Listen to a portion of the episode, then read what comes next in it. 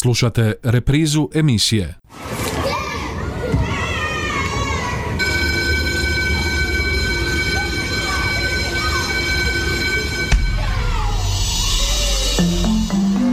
Život škole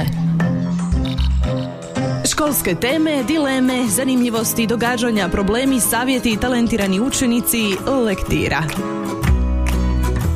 Lijep pozdrav poštovani slušatelji, na početku smo još jednog izdanja emisije Život škole. Ja sam Ana Marija Radnić, e, idem u peti razred osnovne škole Osipa Antona Čolnića. E, moj najdraži predmet je matematika i išla sam na, na natjecanje. E, bila sam na školskom, prošla sam na županijsko i onda je došla na državno. Ja sam Toni Matković, idem u sedmice razred osnovne škole Josipa Antona Čolnića Đakovu. Bio sam na školskom natjecanju iz geografije, nakon toga sam prošao na županijsko, te nakon toga na državno. Najdraži predmet je geografija. S matematikom nju sam baš onak zavoljela kao draži predmet e, u trećem, e, nakon toga u četvrtom i u četvrtom sam, u četvrtom sam isto išla na, na školsko i s matematikom zapravo sam počela i prije škole malo, ali ne ovako baš kao sad nego onako malo samo. Kako ne znam kako to točno kažem, počela sam učiti matematiku i množiti, dijeliti, zbrajati, oduzimati. E, pa dosta vremena sam posvetila njoj i ne znam. Geografiju sam zavolio od malena, od pete godine stalno gledam geografske emisije na televiziji. U petom razredu sam shvatio da mogu puno napraviti, te sam se prijavio na natjecanje. Kada sam vidio da sam prošao na županijsku, odlučio sam iduće godine se prijaviti. Pa, volim je proučavati u slobodno vrijeme, listati karte, proučavati koliko gradovi imaju stanovnika, koje su najveće države svijeta, što se u njima dešava i tako dalje.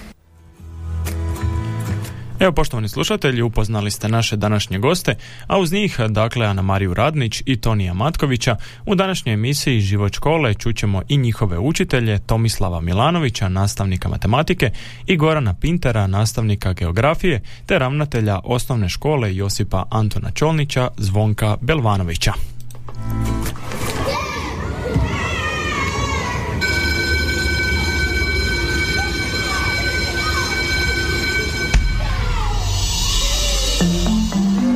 Život škole.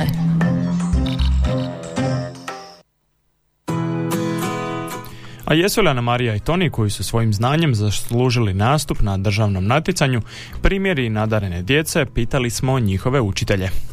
Pa u principu mislim da je. Evo, kod nje je baš ono specifičan slučaj. Kod nje možda ima jedna genska povezanost jer njoj i otac isto nastavnik, tako da bavi se sa sličnim stvarima, tako da ovaj, moguće da ima i, i do toga. E, ona je baš primjer učenice koja ne samo da je e, nadarena iz matematike, nego ja mislim da je nadarena iz više predmeta i baš primjer jednog uzornog djeteta s kojim je vrlo jednostavno i lako raditi. Isto vrijedi i za mog e, učenika Tonija.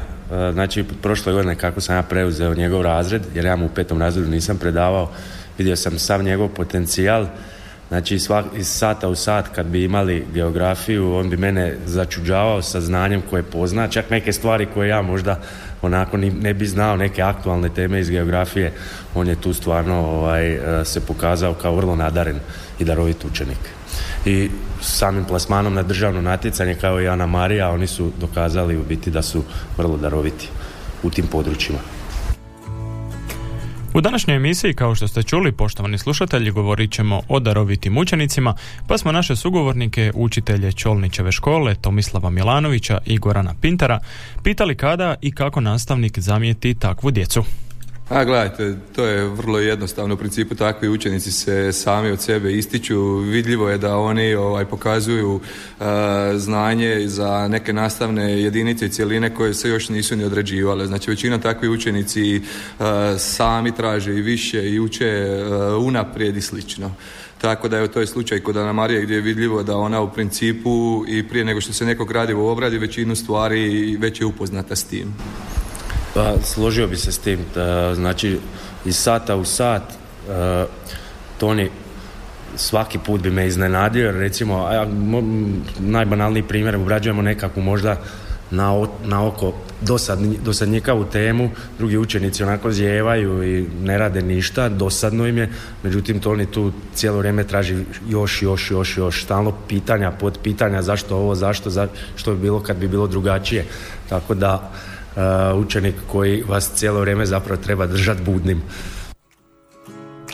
A koliko je zapravo darovitih učenika u jednoj generaciji, pojavljuju li se sustavno ili riječ o stjecaju okolnosti i slučajnostima i prepoznaje li takvu djecu naš školski sustav?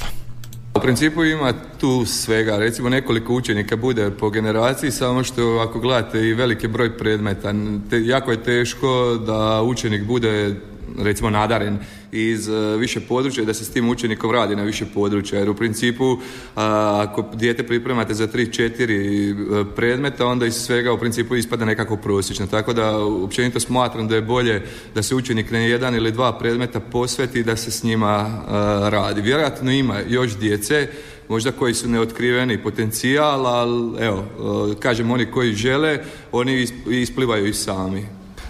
Pa u principu nastavnici su ti koji bi trebali otkrivati takvu djecu.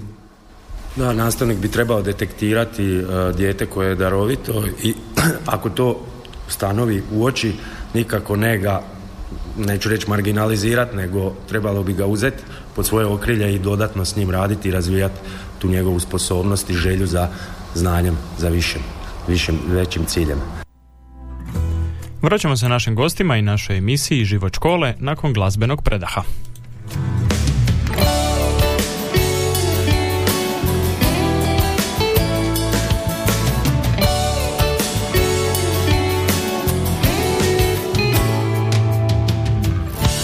Kad telefon zazvoni Sve se nadam ti si Kad bi barem ušla ti Moje misli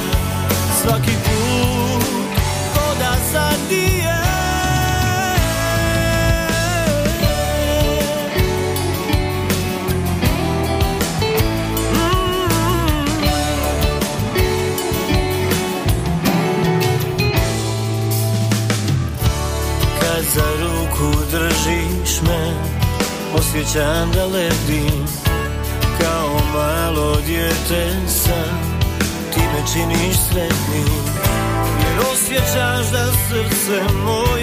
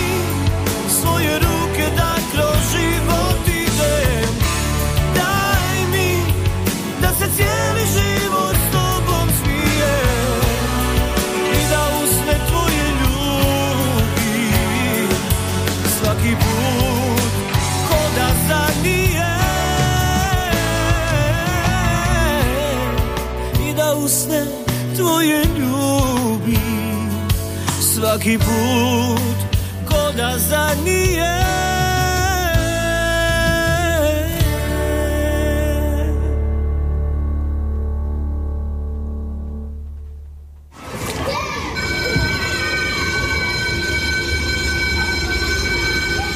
Život škole.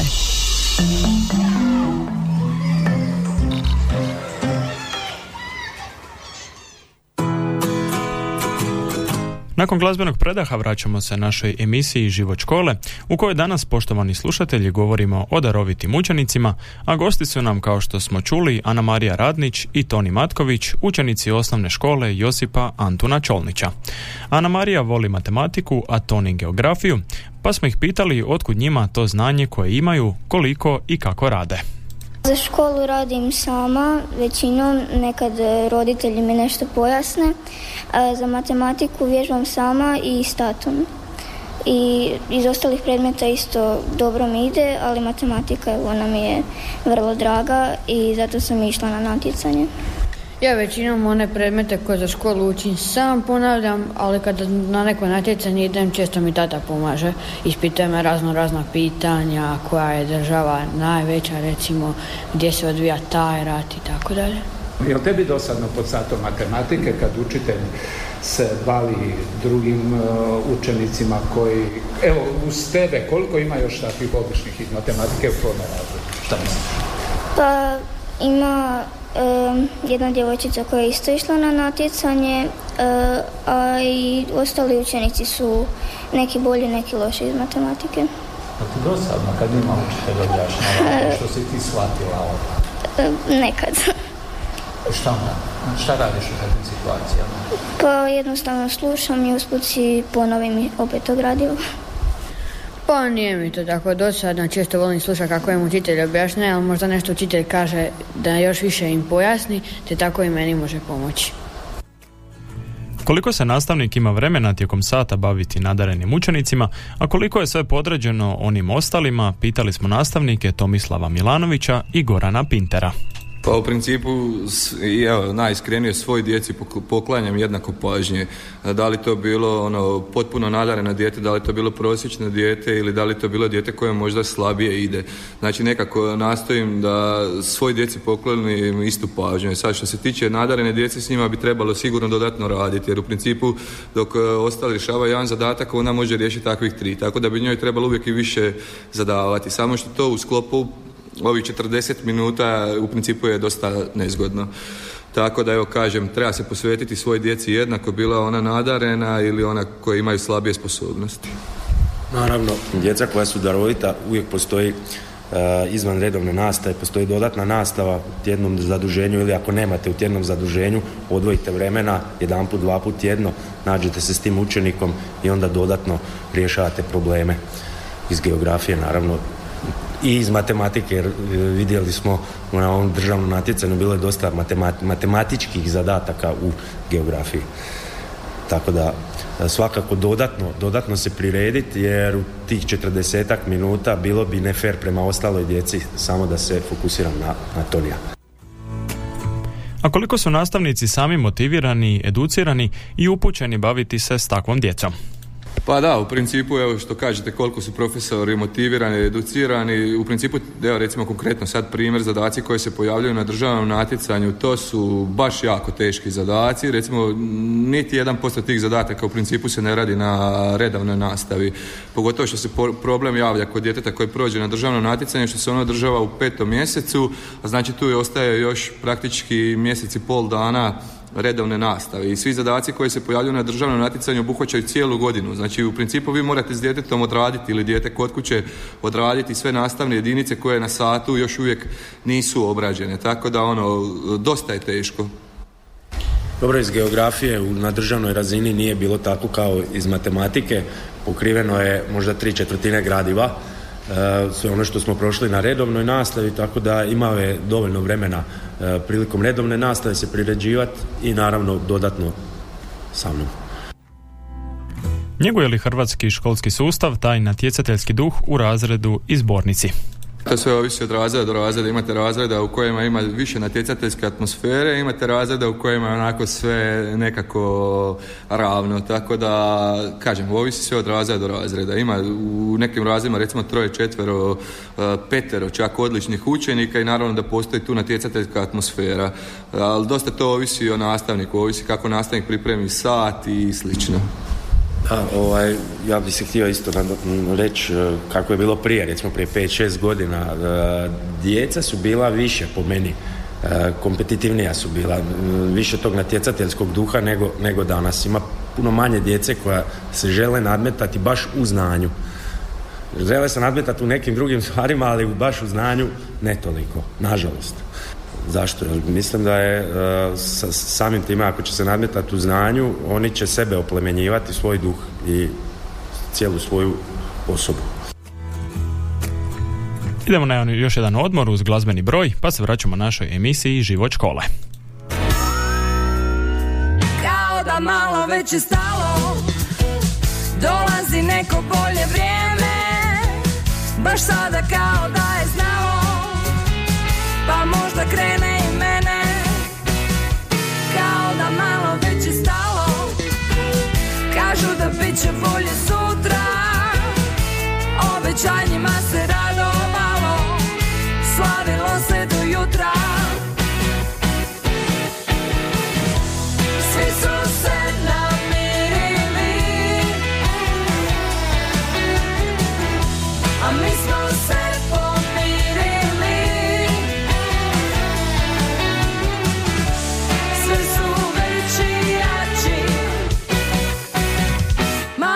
se kao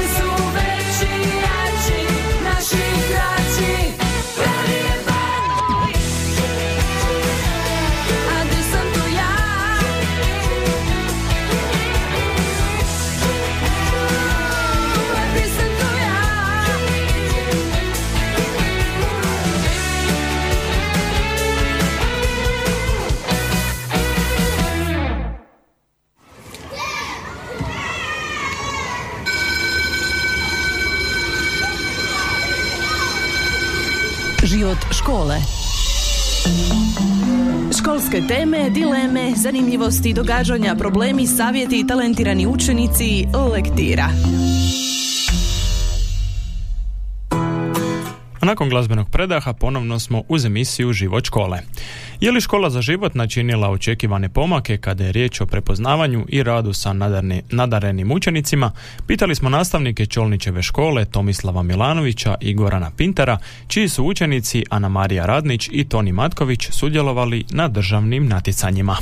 Pa u principu možda za takve učenike je, jer se traži da se odradi veći opseg e, gradiva, a vremena je ostalo isto. Tu će se onda stvoriti stvar, u principu problem za ostale učenike, ne stigne se obraditi toliko nastavnih jedinica i slično. Da, ovaj, škola za život kao takav uh, plan genijalan, ovaj, sad uh, Stvar je u tome što treba proći još nekoliko generacija i mi, mi, svi nastavnici, odnosno učitelji, da se inkorporiramo u taj promijenjeni sustav. A što se tiče darovite djece, ja mislim da i nije bilo škole za život da bi Toni tu uh, profitirao, odnosno on je takav kakav je, tvrdoglav, uh, kvalitetan i ono što on sebi zacrta, to je to. Mislim u pozitivnom smislu. A volili se sami učenici natjecati, pitali smo Ana Mariju i Tonija. Pa ne baš uvijek, jer recimo ako neki su manje dobri u tome i sad da ja ono idem kao da sam bolja u tome i super i sad ja znam a ti ne znaš tako nešto pa ne volim baš uvijek, ali nekad da. Jel tvoje prijatelji iz razreda, kolege, vole što si ti takva, jel se raduju tvojim uspjesima, Jesu li se našli u situaciji da te možda nekad zezaju ili da te malo poprije pogledaju zato što si ti najbolja što se daš? Pa bili su sretni zbog mog uspjeha i nisu me baš tako gledali. Raduju se? Da. Pa ja se općenito uvijek u svemu volim natjecati. Nečemu sam manje dobar, u nečemu više dobar. Ako neko je bolji od mene, to prihvatim. Ako sam ja od nekog bolji, drago mi je. Jel bude tog nekakvog zazora da se malo gleda drugačije, da se zeza onoga ko je najbolji, ko sve zna, ko, ko se uvijek javlja profesoru? Ko... Po većinom ne bude kod nas u razredu, kod nas većinom učenici traže od tih učenika pomoć, da im pomognu, da im pokažu kako to napravi, kako da oni budu bolji. Jel ti voliš pomagati? Pa, volim. Ana Marija, jel ti voliš pomagati? Jel ti daješ instrukcije iz matematike? E, pa volim pomoći nekom kad mu je teško oko nečeg ili kad ima problem. Nije mi teško naravno pomoći. A zašto ti znaš matematiku? Kako, jel ti znaš objašnjenje zašto ti je? Kužiš matematiku? Jel se može matematika naučiti ili si ti prirodno tako nadarena? Što ti misliš o tome? Pa naravno da se može naučiti, ali nekad je i taj jedan manji dio uh, ako si prirodno talentiran ili nadaren, ali većinom se postiže učenjem. Što je kod tebe slučaj, što misliš? Ne znam. Ja mislim da to mora se takav roditi da te to nešto zanima. Ne možeš nešto prisilno naučiti, nego moraš to voliti. Ako te nešto zanima, to ćeš naučiti. Ako te nešto ne zanima, vjerojatno nećeš. Ili ćeš morati prisilno da bi dobio dobru ocjenu, da bi prošao razred ili tako. Jel vi učite zbog ocjene ili zbog... Odnosno, zašto vi učite? E, pa ja učim zbog sebe. Što to znači?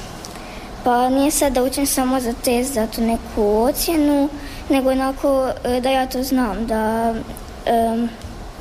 ne samo da naučim za test pa onda kasnije zaboravim to, nego onako da znam za kasnije isto da, da ne zaboravim.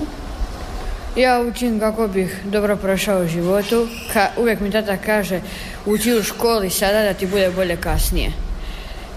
Ja to shvaćam da sa dobrim ocjenama možeš upisati dobru školu, sa lošim onako teško će te neko prihvatiti. Kako bi se reklo, što imaš bolje ocjene, svi će ti otvoriti vrata, a što ako nemaš, većina će ti ih zatvoriti. Čime se ti misliš baviti u životu? Nisam još o tom razmišljala. Ne znam. Hoće li biti matematika dio tvojih planova za budućnost? Pa, bit će dio. A ne znam. Bi voljela biti profesorica matematike? Možda. A ne znam, još nisam baš o tome puno razmišljala. Pa ne znam, to ću još vidjeti. Pa volio bih biti ono što je moj tata ekonomista. A sad, ne znam.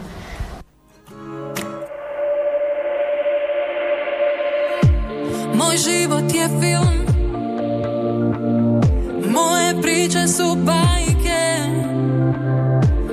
Nekad gorim pa izgorim. A nekad nemam ni snage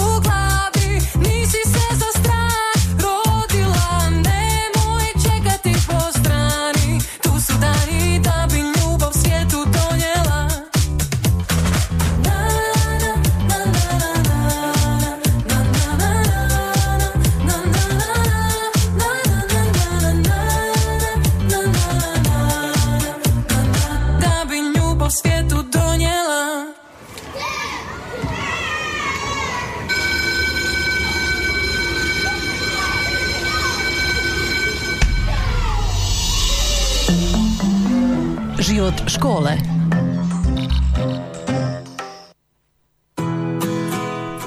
A gdje nastavnici vide svoje učenike u budućnosti i što misle o tome koliko se u našem društvu cijeni znanje?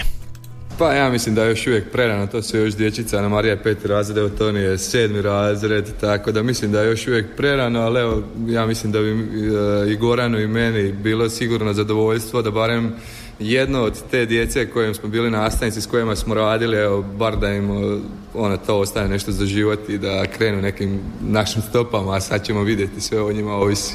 Da, ovaj, ne znam stvarno gdje ih vidim sad nakon završene škole, ali vidim ih svakako jedno i drugo u, uh, uh, na fakultetu. E sad, koji će to biti? Mm, To bilo bi mi drago da bude, ne mora biti geo, nastavnik geografije, ali nešto srodno tome, nadam se da će, da će otići u tom pravcu. Pa mislim da se znanje cijeni. Ima svakakvih situacija, ali mislim da oni stvarno ovaj, e, učenici koji imaju znanje da, da će im biti dobro u životu. Tako je, ja se isto ovaj, sl- sla- složio bi se da se znanje cijeni, ali naravno još uvijek ima prostora za više cijenjenja znanja. Na kraju naše priče o darovitim učenicima u osnovnoj školi Josipa Antona Čolnića, koja sutra slavi svoj dan, ravnatelj Zvonko Belvanović dodao je da su ovi rezultati ujedno i pokazatelji ukupnog rada s djecom u toj školi. Pa u svakom slučaju jesu. To se ne može nikako pocijeniti. Dakle, ovo je rezultat napornog rada učitelja, ali naravno isto tako ogromnog, ogromnog angažmana dječice koja su sve to gradivo morali negdje spremiti u svoju glavicu i sve to skupa negdje morali pokazati. Znači, ne pokazati tremu, ne pokazati na bilo koji način nervozu i apsolutno je ogledalo. Znači, oni jesu naš, naš najveći ponos, ali isto tako ponos su svi učenici koji su na bilo koji način postigli uspjehe na bilo kojoj razini, znači sukladno, bitno da su postigli maksimum svoje sposobnosti, to je najvažnije. Na kraju smo naše današnje emisije Život škole u kojoj smo govorili o darovitim učenicima. Do sljedeće emisije, poštovani slušatelji, lijep vam pozdrav!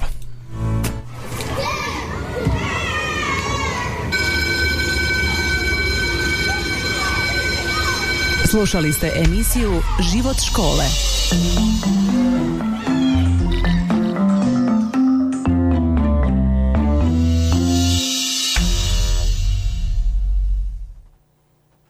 Ovaj programski sadržaj sufinanciran je sredstvima Fonda za poticanje pluralizma i raznovrsnosti elektroničkih medija. Slušali ste reprizu emisije